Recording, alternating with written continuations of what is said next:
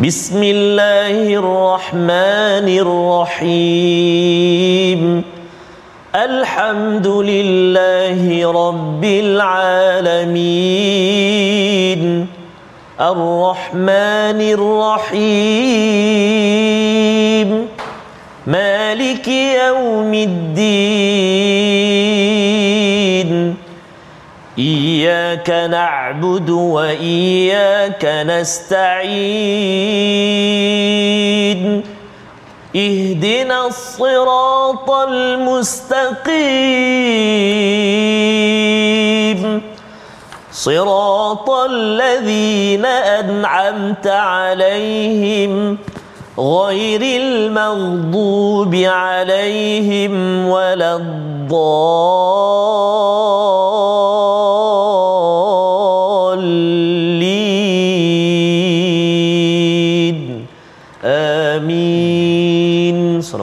صدق الله العظيم. إن الحمد لله نحمده ونستعينه ونستغفره ونعوذ بالله من شرور أنفسنا ومن سيئات أعمالنا. من يهده الله فلا مضل له ومن يضلله فلا هادي له. أشهد أن لا إله إلا الله وحده لا شريك له وأشهد أن محمدا عبده ورسوله. رب اشرح لي صدري ويسر لي أمري واحلل عقدة من لساني يفقه قولي. أما بعد السلام عليكم ورحمة الله وبركاته. Apa khabar tuan-tuan dan puan-puan di luar sana? Semoga insya-Allah saya berharap ha, tuan-tuan dan puan-puan berada dalam keadaan sihat walafiat, ha, bahagia bersama keluarga yang tercinta. Alhamdulillah tuan-tuan masih lagi bersama saya Ustaz Muhammad Arif ha, dalam program My Quran Time baca faham amal. Ya? Dan alhamdulillah hari ini juga adalah hari wukuf ya. Hari wukuf bagi uh, mereka yang berada di Mekah kan kita mendoakan agar Allah Subhanahu Wa Taala menyempurnakan urusan mereka memberikan taufik dan hidayahnya kepada mereka dan me, apa memberikan keselamatan dan kesejahteraan agar mereka dapat pulang ke tanah air insya-Allah taala. Pada hari ini saya ditemani oleh sahabat saya Al-Fadil Ustaz Termizi Ustaz Termizi. Apa khabar Ustaz? Alhamdulillah Al-Fadil Ustaz. Alhamdulillah. Alhamdulillah. Alhamdulillah. Masya-Allah, masya-Allah. Ana ya. Ustaz hujung-hujung ni anda teringat ke abang long kita lah. Allahu akbar. Apa khabar lah abang long kita? Itulah al-fadil Ustaz Fas kita. Ya, ya. Uh, menjadi salah seorang uh, duyufur rahman ah, tetamu Allah yang dijemput oleh Allah Subhanahu Wa Taala untuk bersama dengan jutaan manusia Ya, yang ya. kini sedang berwukuf di Arafah kan. Betul betul. Jadi uh, doktor nanti mungkin boleh kongsikan dengan kami kalau macam yalah saya uh, betul sahabat-sahabat semua yang tak berpeluang untuk saat ini berada di Arafah mungkin ada amalan yang Ya, ah, yang insya-Allah kita, sama-sama akan kongsikan lakukan bersama insya-Allah taala. Terima kasih Ustaz. Betul. Yalah bila lama sangat abang long kita tak ada Ustaz Fas ni tak ada rasa rindu rasa. Subhanallah, Betul, betul. tak? Saya yakin tuan-tuan di luar sana pun Betul. tertanya-tanya bila lah Ustaz Fazrul nak balik. Masya-Allah. Kalau dia balik awal sangat tak jadi pula hajinya tak. Jangan, jangan. Dia kena tunggu dululah. Ha, ha. Tapi apa-apa pun alhamdulillah tuan-tuan, uh, moga tuan-tuan juga dikurniakan peluang oleh Allah Subhanahu Wa Taala Amin. untuk diterima sebagai tetamu sebagai dhuyufur rahman. Insya-Allah pada hari ini kita akan membaca uh, muka halaman yang ke-542 ya yang mana insya-Allah uh, ia adalah surah yang baru uh, iaitu surah Al-Mujadalah ataupun Al-Mujadilah Ya. ya.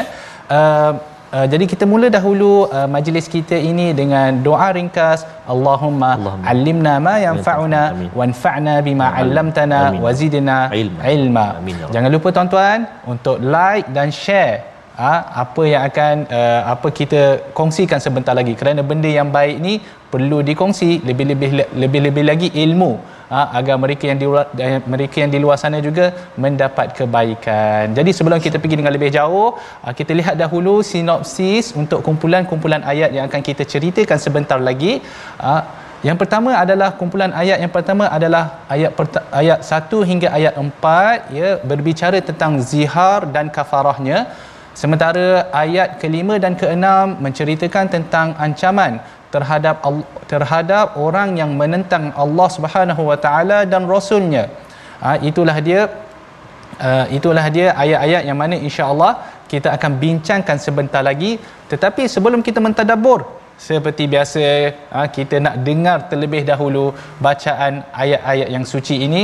Saya mempersilakan Ustaz Tarmizi untuk membaca. Kalau boleh Ustaz ha, daripada ayat uh, satu sampailah ayat yang keempat. Ha kita satu minta panjang sikit awal-awal ni. Allah, ha, nak ambil berkat awal tu Ustaz. Masya-Allah ya? masya-Allah. Fadal mashkur. Allahu akbar. Terima kasih Al-Fadhil Ustaz uh, Dr. Muhammad Arif sahabat saya guru saya uh, dan juga uh, sebagai apa uh, guru untuk kita semua untuk berkongsi dan kita yang kita berada di juzuk uh, masuk juzuk 28 hari ini doktor ya. Ya ya alhamdulillah.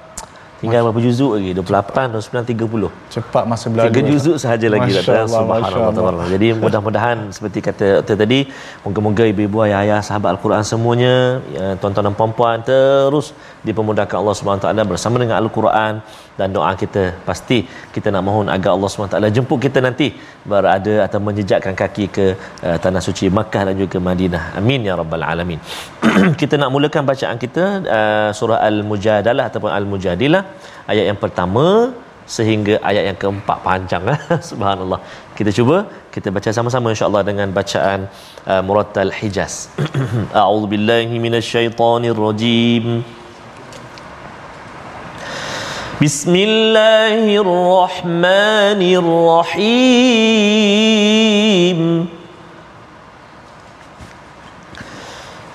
قد سمع الله قول التي تجادلك في زوجها وتشتكي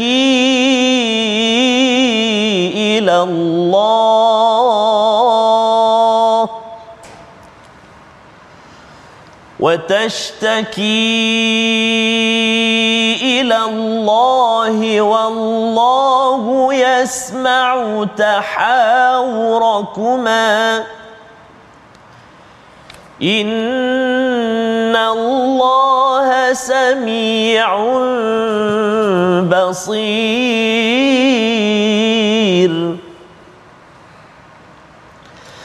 الذين يظاهرون منكم من نسائهم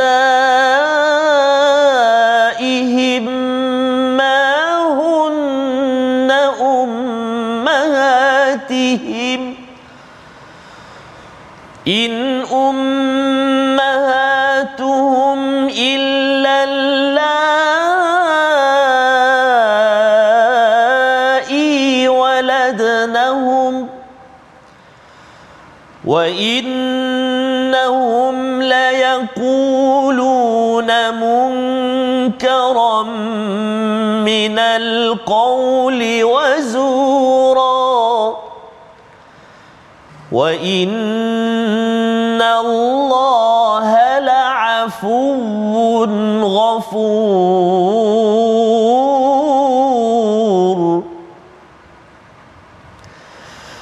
والذين يظاهرون من نسائهم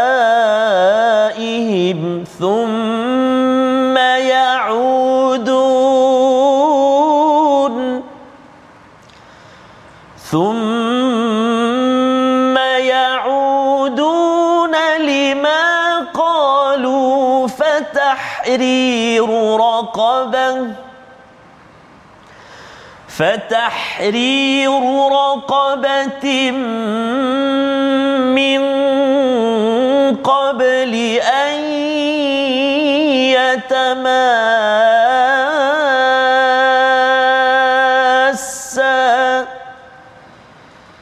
ذلكم توعظون به. والله بما خبير.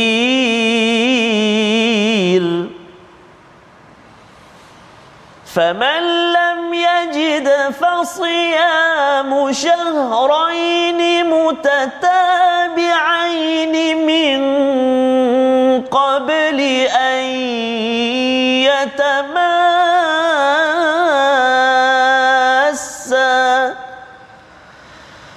فمن لم يستطع فإطعام ستين مسكينا ذلك لتؤمنوا بالله ورسوله وتلك حدود الله وتلك حدود الله وللكافرين عذاب أليم.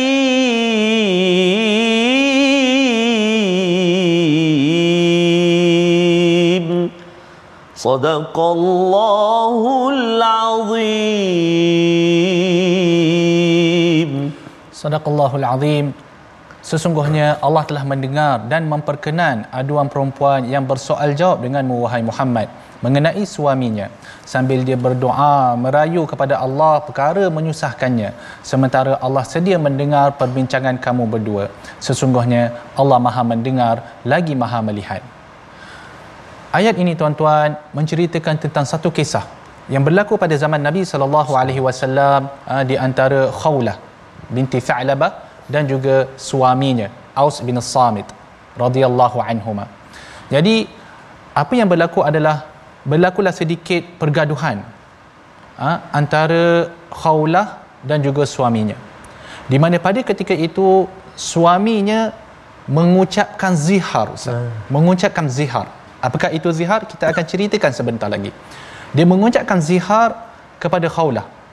Dan bila mana dia mengucapkan zihar, maka kalau mengikut adat orang Arab pada ketika itu ha, kalaulah mana-mana isteri yang diucapkan padanya zihar maka isteri itu telah tertalak dengan talak bain. Bukan talak satu bukan talak dua tetapi talak yang bain maksud dia talak yang dah tiga. Kan? Maksud dia memang cerai-cerai terus. Maka bila mana telah diucapkan kepada khawlah ucapan zihar tersebut beliau pergi menemui Nabi sallallahu alaihi wasallam apa yang disebutkan pada Nabi SAW dia bertanyakan tentang hukum bagaimana statusnya sebagai seorang isteri sekarang. Maka ketika itu Nabi SAW pada mulanya mengekalkan hukum iaitu uh, khawlah ini telah tertalak. Kemudian khawlah mula mempersoalkan. Kerana apa? Kerana khawlah ini umurnya telah lanjut. Suami dia juga umurnya tengah lanjut kan?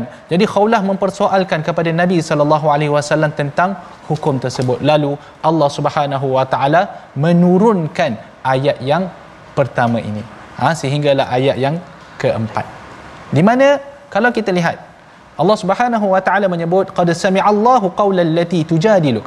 Allah telah mendengar kata-kata perempuan yang mempersoalkan kamu bukan berdebat ber, tak adalah berdebat macam tidak sesuai pula kita nak katakan berdebat uh-huh. tetapi kerana ialah kita faham sebagai seorang perempuan Betul. jadi bila dia tahu status isterinya itu hmm. telah tiada maka dia dengan perasaannya Betul. dia pergi berjumpa dengan Nabi SAW mengharapkan ada penyelesaian di situ kan watashtaki ilallah kan kemudian dia juga mengadu kepada Allah berjumpa dengan Nabi SAW ha, bila dia mendengar bahawa statusnya sebagai seorang isteri telah terbatal maka dia mengadu kepada Allah Subhanahu Wa Taala maka Allah menurunkan ayat ini menjelaskan hukum zihar yang mana kita akan bincangkan sebentar lagi. Ha, tetapi apa yang kita nak fokus pada ayat yang pertama ini adalah ayat qad sami'a. Menarik ayat ini. Qad sami'a. Allah mendengar. Allah mendengar kan ada sebuah hadis di dalam sahih bukhari menyebut bahawa Aisyah radhiyallahu anha. Aisyah radhiyallahu anha ha, bila mendengar ayat ini beliau berkata alhamdulillah. Kan? Kata alhamdulillah yang mana Allah ni Maha mendengar. Aisyah kata ketika Khawlah sedang berbincang dengan Nabi SAW, Aisyah berada di dalam rumah yang sama. Tetapi Aisyah berada di penjuru macam jauh sikit. Aisyah kata, aku nak dengar pun, aku cuba nak dengar apa yang dibincangkan oleh Khawlah dan Nabi, itu pun aku terlepas banyak benda. Aku terlepas banyak benda. Tetapi ketika mana diturunkan qad sami'a Aisyah kata masya-Allah aku yang duduk dekat tak boleh nak dengar tetapi Allah mendengar. Subhanallah. Dan Allah mendengar setiap butiran apa yang disebutkan oleh Khawlah.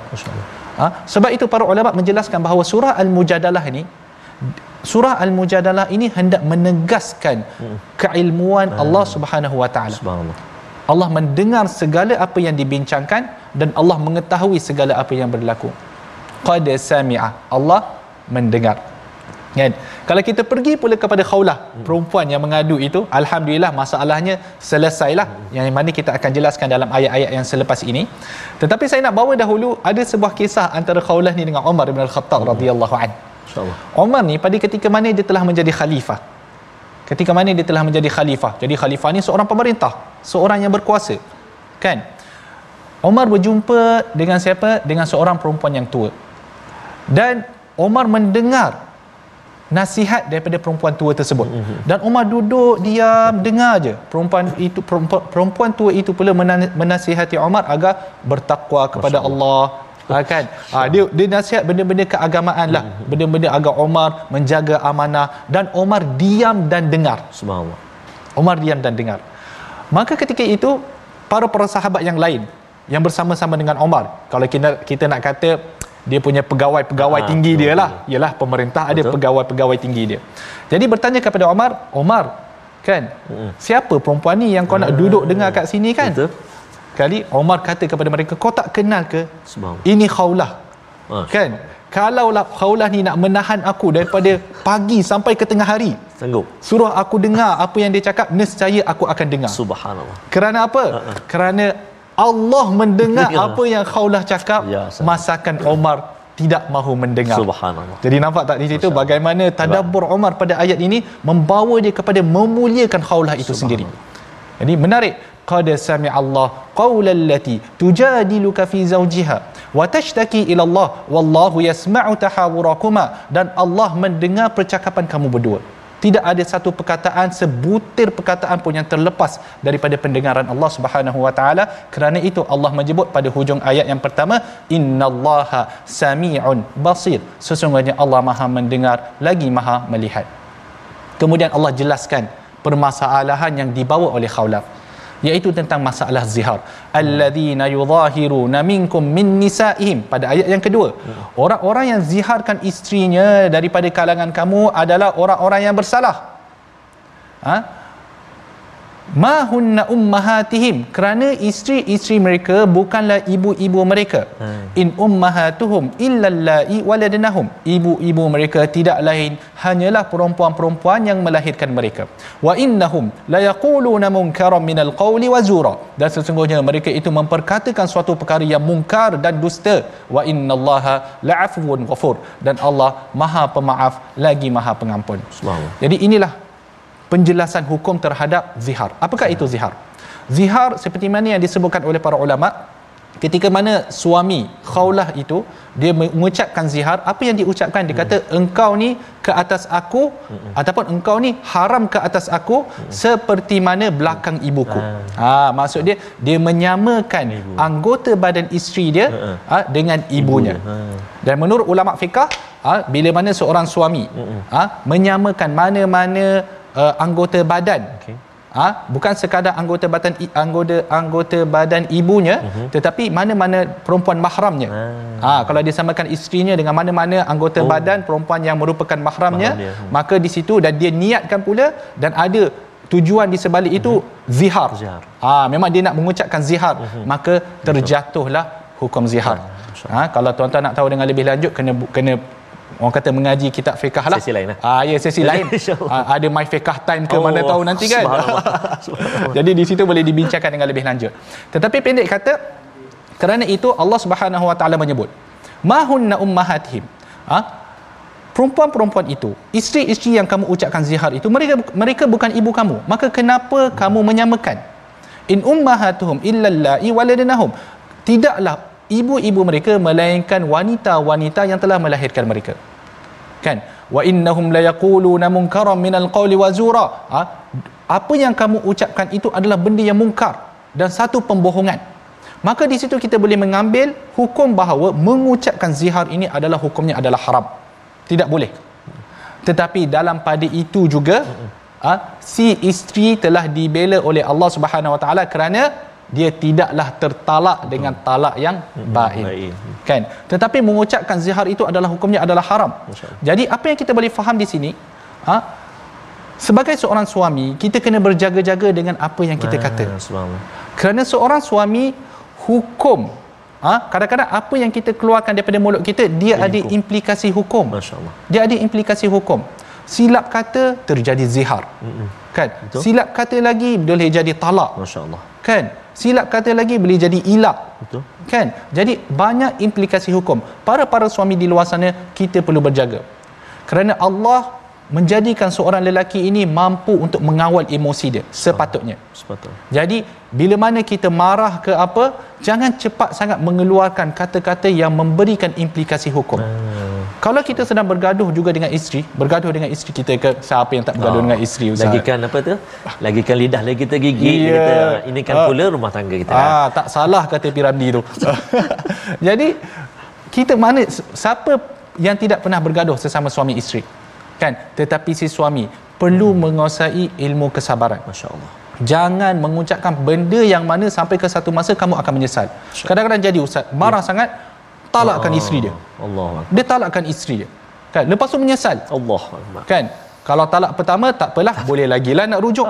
Silap hari bulan tertalak tiga terus. Betul. Allahu akbar. Maka seorang suami kena pandai. Kena kita kena pandai menguruskan kesabaran. Kalau tuan-tuan sedang bergaduh dengan isteri, kan? Kalau rasa macam marah sangat, uh-huh. diam. Diam je.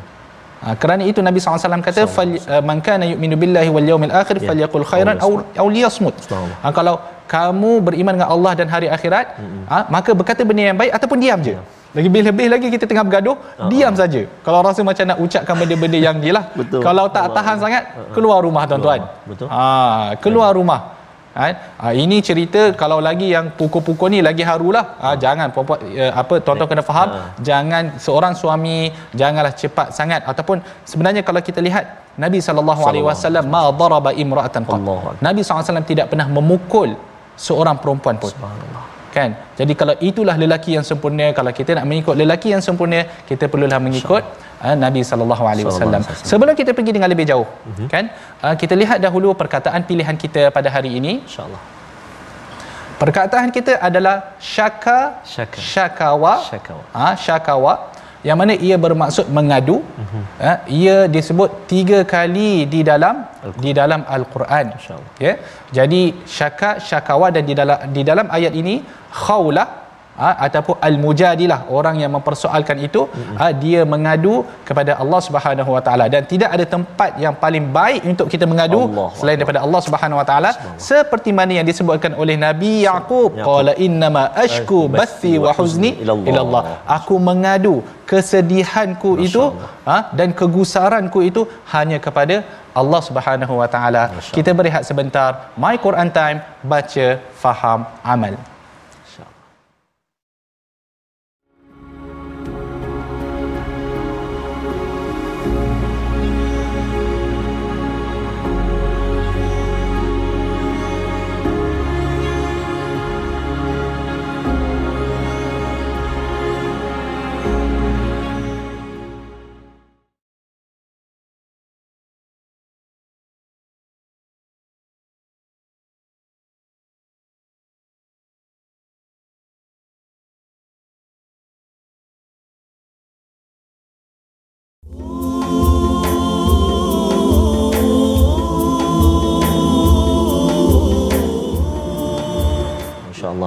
inilah uh, laungan ataupun kita kata berkumandang uh, menggemakan di seluruh pelusuk.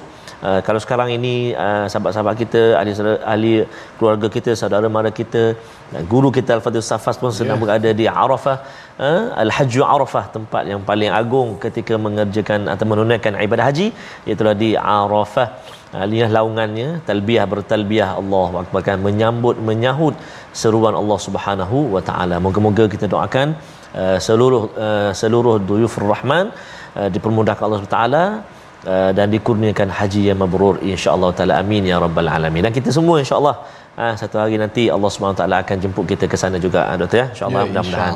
jadi sebelum kita menyambung menarik sebenarnya hari ini ya uh, di, di, di sebalik tadabbur ada nasihat-nasihat yang sangat penting untuk kita khususnya uh, saya dan juga para su- ayah para suami uh, untuk kita meneruskan apa legasi kehidupan kita bersama ahli keluarga. Jadi kita nak sambung kejap lagi cuma kita nak tengok sekejap ruangan tajwid apakah kalimah ataupun perkataan ataupun perkara yang kita nak titik beratkan dalam halaman kita hari ini insyaallah jom kita singgah sekejap iaitu menyempurnakan sebutan huruf ra ha, satu dan yang kedua uh, hukum mad lazim kalimi muthaqqal dalam ayat yang ketiga ah mari kita tengok auzubillahi minasyaitonirrajim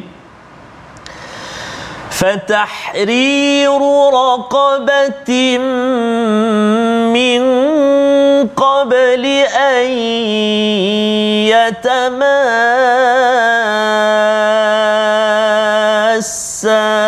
صدق الله العظيم pertengahan ayat itu iaitu pertama kalimah fatahriru raqabah masya-Allah ada huruf ra yang baris kasrah baris bawah ada huruf ra yang baris dhammah bagi depan dan ada huruf ra yang baris di atas fathah ada tiga-tiga baris ada. Fatahri tipis ada yeah. Ha. fatahri tipis. Ha nipis kan bacaan kita. Jangan fatahri. Ada setengah baca tu. Fatahri ha, mungkin sahabat-sahabat kita. Lain macam bunyi. Lain macam bunyi. Jadi kena hati-hati. Fatahri satu kemudian ru tebal bagi depan ra bagi depan. Dan yang ketiga fathah bagi atas lah.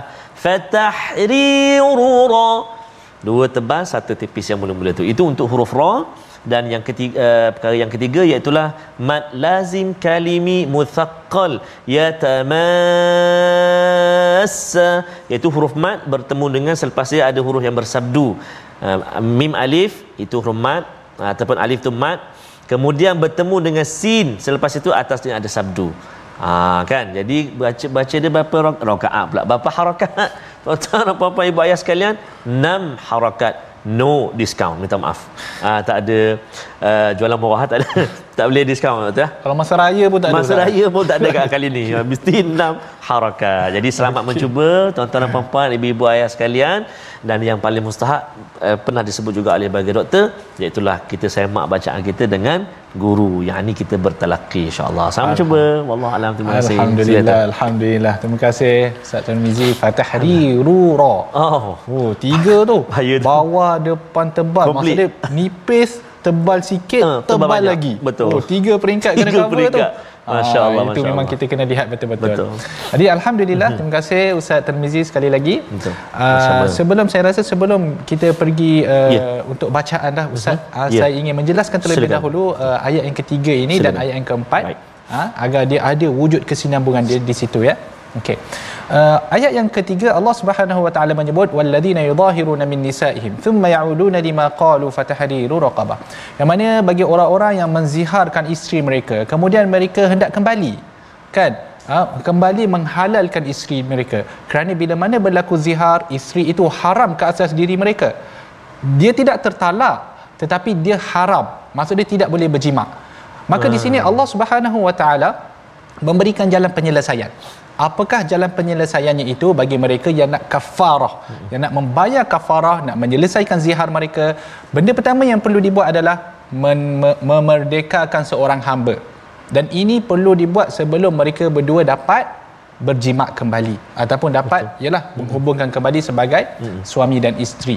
Ha? Zalikum tu'adhu nabi. Itulah yang diajarkan, yang diberi peringatan oleh Allah dengannya wallahu bima ta'maluna khabir. Maka Allah ha, maha teliti dengan apa yang kamu lakukan. Jadi pendek kata, kalau kita membuat zihar, terbuat zihar kepada isteri kita mm-hmm. untuk kita nak nak batalkan, batalkan. zihar tersebut, maka kita perlu membebaskan seorang hamba. Subhanallah. Nak cari mana? Soalannya. mana nak dapat Ustaz tahu? Oh, tak ada. Mana nak dapat? Uh-uh. Jadi tengok Islam ini bukanlah agama Betul? yang hanya pada zaman dahulu. Uh, Islam adalah agama untuk sepanjang zaman. Jadi Allah Subhanahu Wa Taala Maha mengetahui. Bukannya Allah tidak tahu bahawa akan wujud satu masa yang tiada hamba sahaya.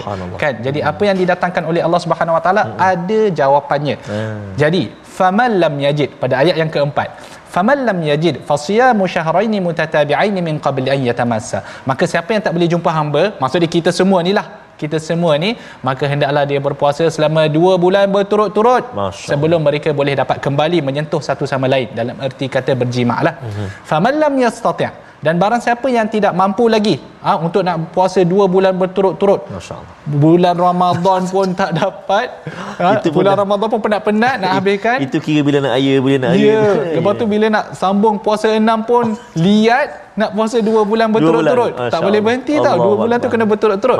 Kalau terpotong kena start balik. Masya-Allah. Ha, jadi kalau tak mampu untuk puasa dua bulan berturut-turut fa it'amu sittina miskina. Maka hendaklah dia memberi makan ha. kepada 60 orang miskin. Alhamdulillah. Tengok. Ha, alhamdulillah. Adalah ruangnya di situ ya. Ha, dan kalau alhamdulillah saya lihat uh-huh. rupa-rupanya kalau kafarah zihar ini boleh uh-huh. dibayar melalui majlis-majlis oh, agama. Alhamdulillah. Alhamdulillah. Ha, mereka dah selesaikan dah kan contoh tetapi kalau bagi mereka yang tidak dapat nak berpuasa dua ha. bulan berturut-turut uh-huh. katakanlah dia op nak pergi maksud dia dia nak mengambil uh-huh. yang yang pilihan bukan mengambil tau dia tidak dia tidak ni bukan ada khiar ha. ha dia tertib oh. maksud dia kalau tak boleh nak bebaskan Mampuan hamba tu. ha. barulah Turun. puasa dua bulan berturut-turut uh-huh. kalau tak mampu barulah Ha? Yang ketiga, katakanlah kalau kita ah memang tak mampu dan hendak membayar, mm-hmm. maka di situ ada majlis-majlis oh, agama menyediakan ruang. Ah. Dan dia tak berapa mahal pun ustaz. Ya, subhanallah. Ah, saya tengok uh, sebentar tadi mm-hmm. uh, dalam Uh, dua ringgit je seorang oh, rasanya. Masya-Allah. Ha dalam dua ringgit. Dia tu. Ha ya, tapi tak tahulah sekarang harga yeah. barang dah naik nak kena up sikit kan. Sebab dia ikut harga beras. Betul. Kan kalau up sikit pun mungkin kenalah tiga ringgit ke. Ha jadi dalam dalam lingkungan yang itulah. Alhamdulillah. Alhamdulillah. Jadi pendek kata ha kalau kalau, kalau tuan-tuan lihat mm-hmm. implikasi zihar ni sangat besar. Itu yang saya sebutkan Betul. tadi. Mm-hmm. Para suami kena berjaga-jaga. Kita perlu menjaga lisan kita ni. Mm-hmm. Mulut kita ni perlu jaga. Ha? Maksud dia perhatikan apakah perkataan-perkataan yang akan membawa implikasi hukum dan kita pegang kita kenal pasti dahulu dan jangan sebut. Katakanlah sampai ke satu masa tuan-tuan memang memang dah berazam nak talakkan isteri maka lakukanlah mengikut prosedur. Lakukan mengikut prosedur.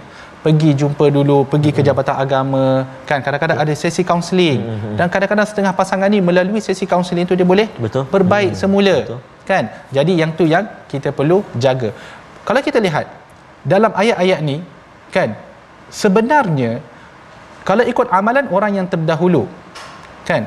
Zihar itu membawa kepada talak. Zihar hmm. itu membawa kepada talak. Tetapi Allah mendatangkan satu jalan penyelesaian agar talak itu tidak berlaku. Apa maksud dia tuan-tuan? Hmm. Maksud dia Islam ini mensasarkan agar perkahwinan yang hmm. dibina itu hmm terus teguh berdiri. Berkekalan ha? ha terus berkekalan. Memang kita nak ke arah situ. Betul. Jadi kerana itu Nabi sallallahu alaihi wasallam ha? Dan sebelum Nabi SAW di dalam al-Quran juga telah mendatangkan pelbagai ajaran-ajaran yang mana hmm. kita boleh apply dalam kehidupan kita berumah tangga. Betul. Ha? Kalau tuan-tuan ingat lagi di dalam surah an-nisa hmm. wa ashiruhun ah, nabil ma'ruf. Ha, kemudian kita lihat kepada hadis Nabi SAW bagaimana Nabi SAW bersama dengan isteri-isteri baginda hmm. dan sebagainya. Okay. Saya yakin tuan-tuan sekarang mula bertanya-tanya ya. bila Ustaz Tarmizi nak baca ni? Allah. Dr. Arif ni kena berhenti sekejap bagi laluan ni.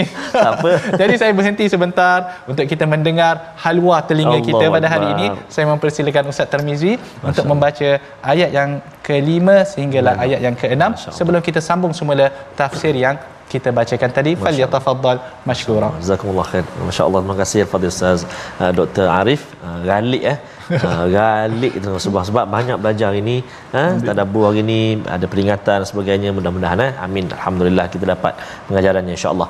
Jadi tuan-tuan dan puan-puan ibu-ibu ayah-ayah sahabat al-Quran dikasihi Allah Subhanahu wa taala kita berbaki dua ayat. Iaitu kita nak baca ayat yang kelima dan juga ayat yang keenam dalam ayat yang kelima kita nak baca ini kita akan jumpa lagi sekali mat lazim kalimi muthaqqal. Kalau tak silap saya nanti tuan-tuan dan puan-puan ibu ayah sekalian bercari ya dalam halaman kita ini hari ini ada tiga tempat mat lazim kalimi muthaqqal. Ha. Satu tadi dah kongsi masa tajwid. Dua kita nak baca sekarang ni ayat yang kelima, satu lagi duduk kat mana? Ha, nanti boleh cari ya. Ha, sama je kalimah dia. Jom kita sambung bacaan dengan bacaan murattal uh, nahwan insya-Allah. أعوذ بالله من الشيطان الرجيم. إن الذين يحادون الله ورسوله كبتوا كما كبت الذين من قبلهم وقد أنزلنا آيات بينات وللكافرين عذاب مهين.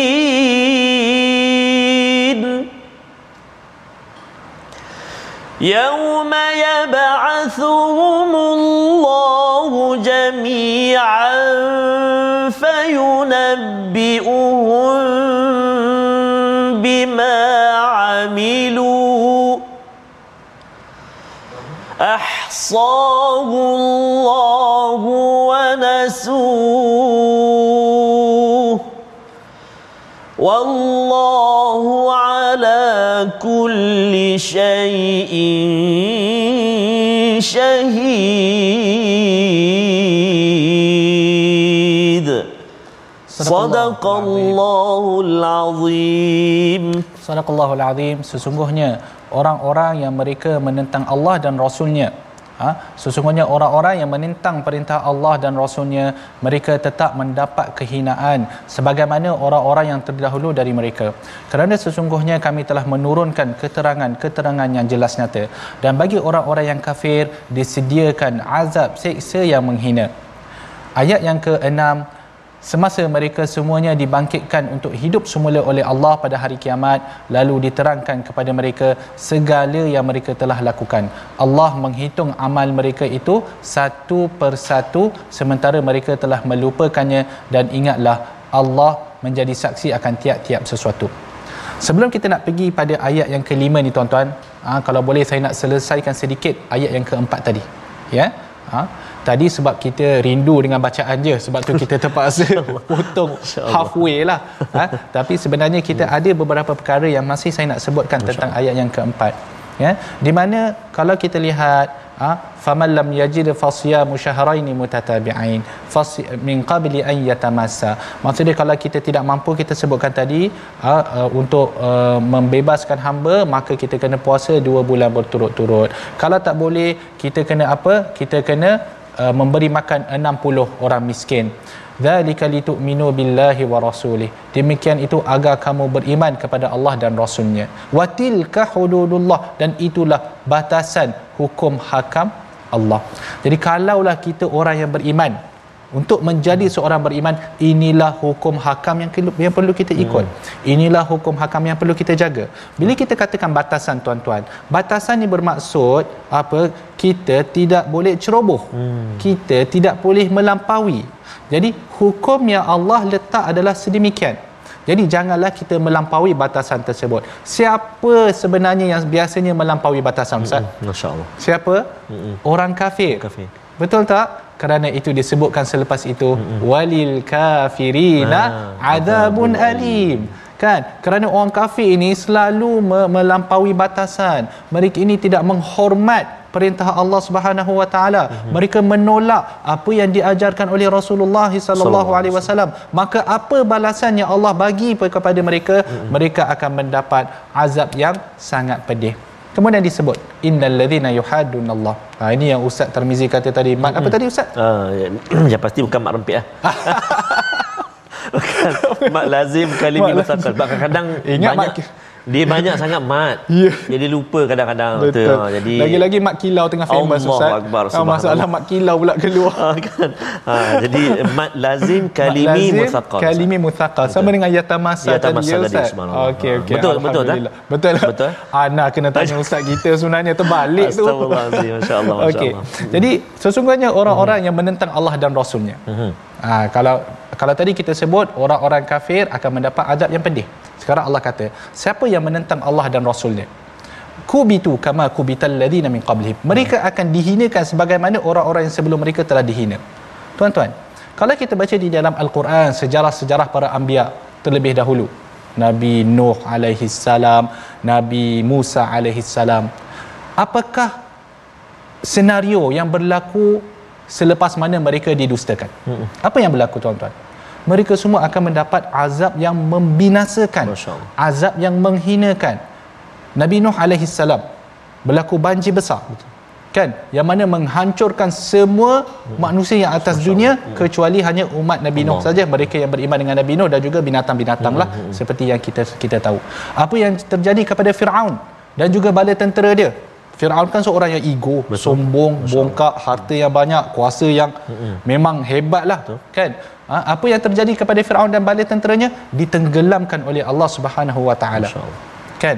Ha, dan banyak lagi kisah-kisah kalau kita baca dalam dalam al-Quran bahawa umat-umat yang terdahulu dihinakan dan dihancurkan oleh Allah Subhanahu Wa Taala. Di dunia mereka di, dibinasakan. Adakah ia terhenti di situ? Hmm. Tidak. Sampai di akhirat juga mereka akan mendapat azab yang terhina. Ya. Wa qad anzalna ayatin bayyinat. Mereka ini menentang perintah Allah Subhanahu Wa Taala sedangkan Allah telah menurunkan bukti-bukti yang nyata. Ya. Jelas Al-Quran ini dia selari dengan fitrah seorang manusia. Logik akal akan membukti akan membenarkan segala ajaran Al-Quran. Hanya orang yang dikelabui oleh syubhat-syubhat, oleh pemikiran-pemikiran yang salah, mereka yang akan mendustakan Al-Quran. Kerana Allah menyebut bukti ini nyata. Ayat bayinat. Tak ada benda yang tidak nyata. Betul. Kan? Tetapi kenapa mereka hendak melanggar lagi? Kenapa mereka hendak melawan lagi? walil kafirina adabun muhin dan bagi orang kafir itu ada azab yang yang menghinakan insyaallah bila yaum pada hari kebangkitan yauma yab'athuhumullahu jami'an.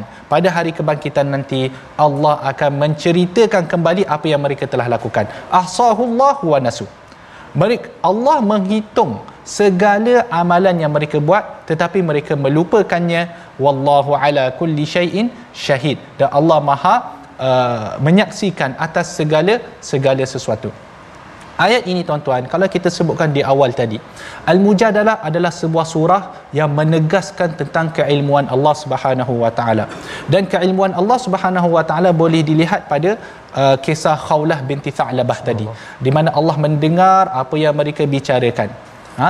Adapun kedua ayat yang terakhir, yang terakhir ni, ayat yang kelima dan ayat yang keenam, dia sebenarnya adalah muqaddimah. Hmm. Untuk apa yang akan dibincangkan Wah, pada halaman yang ke 543. Masya-Allah. Kan? Ha, jadi kalau tuan-tuan nak tahu apa dia, tuan-tuan kena oh. tonton My Quran Time nanti pada halaman yang ke 543, 543 lah.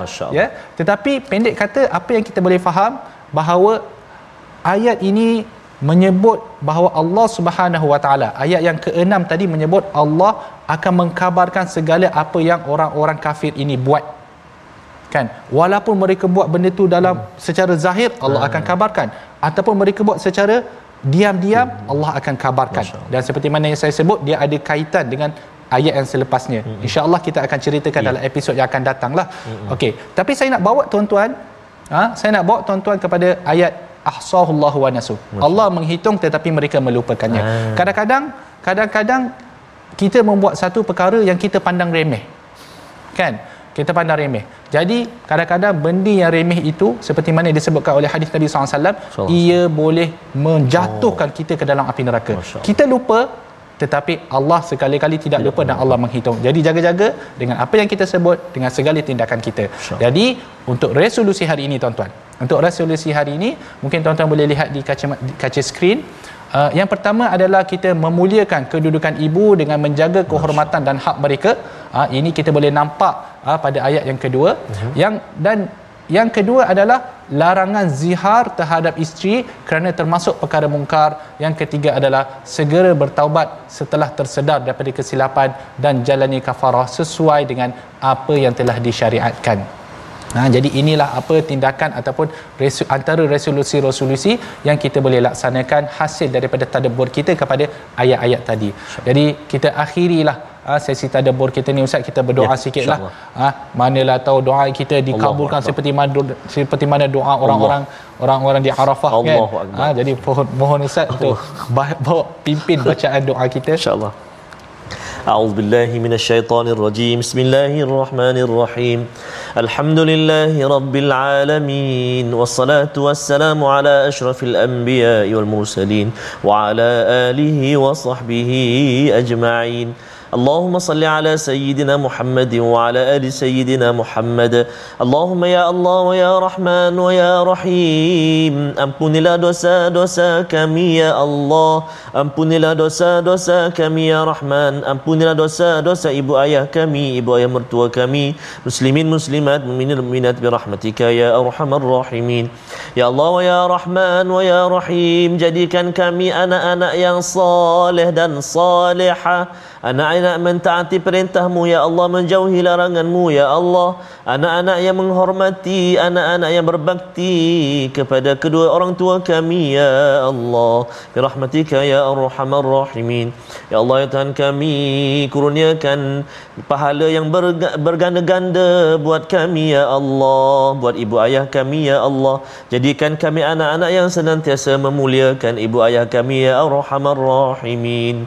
Wa sallallahu ala sayyidina سيدنا محمد النبي الأمي وعلى آله وصحبه وبارك وسلم والحمد لله رب العالمين تقبل الله منكم Minna minkum taqabbal ya karim. Moga-moga Allah Subhanahu Wa Taala memperkenankan doa kita semua tambah-tambah di penghulu segala hari ini.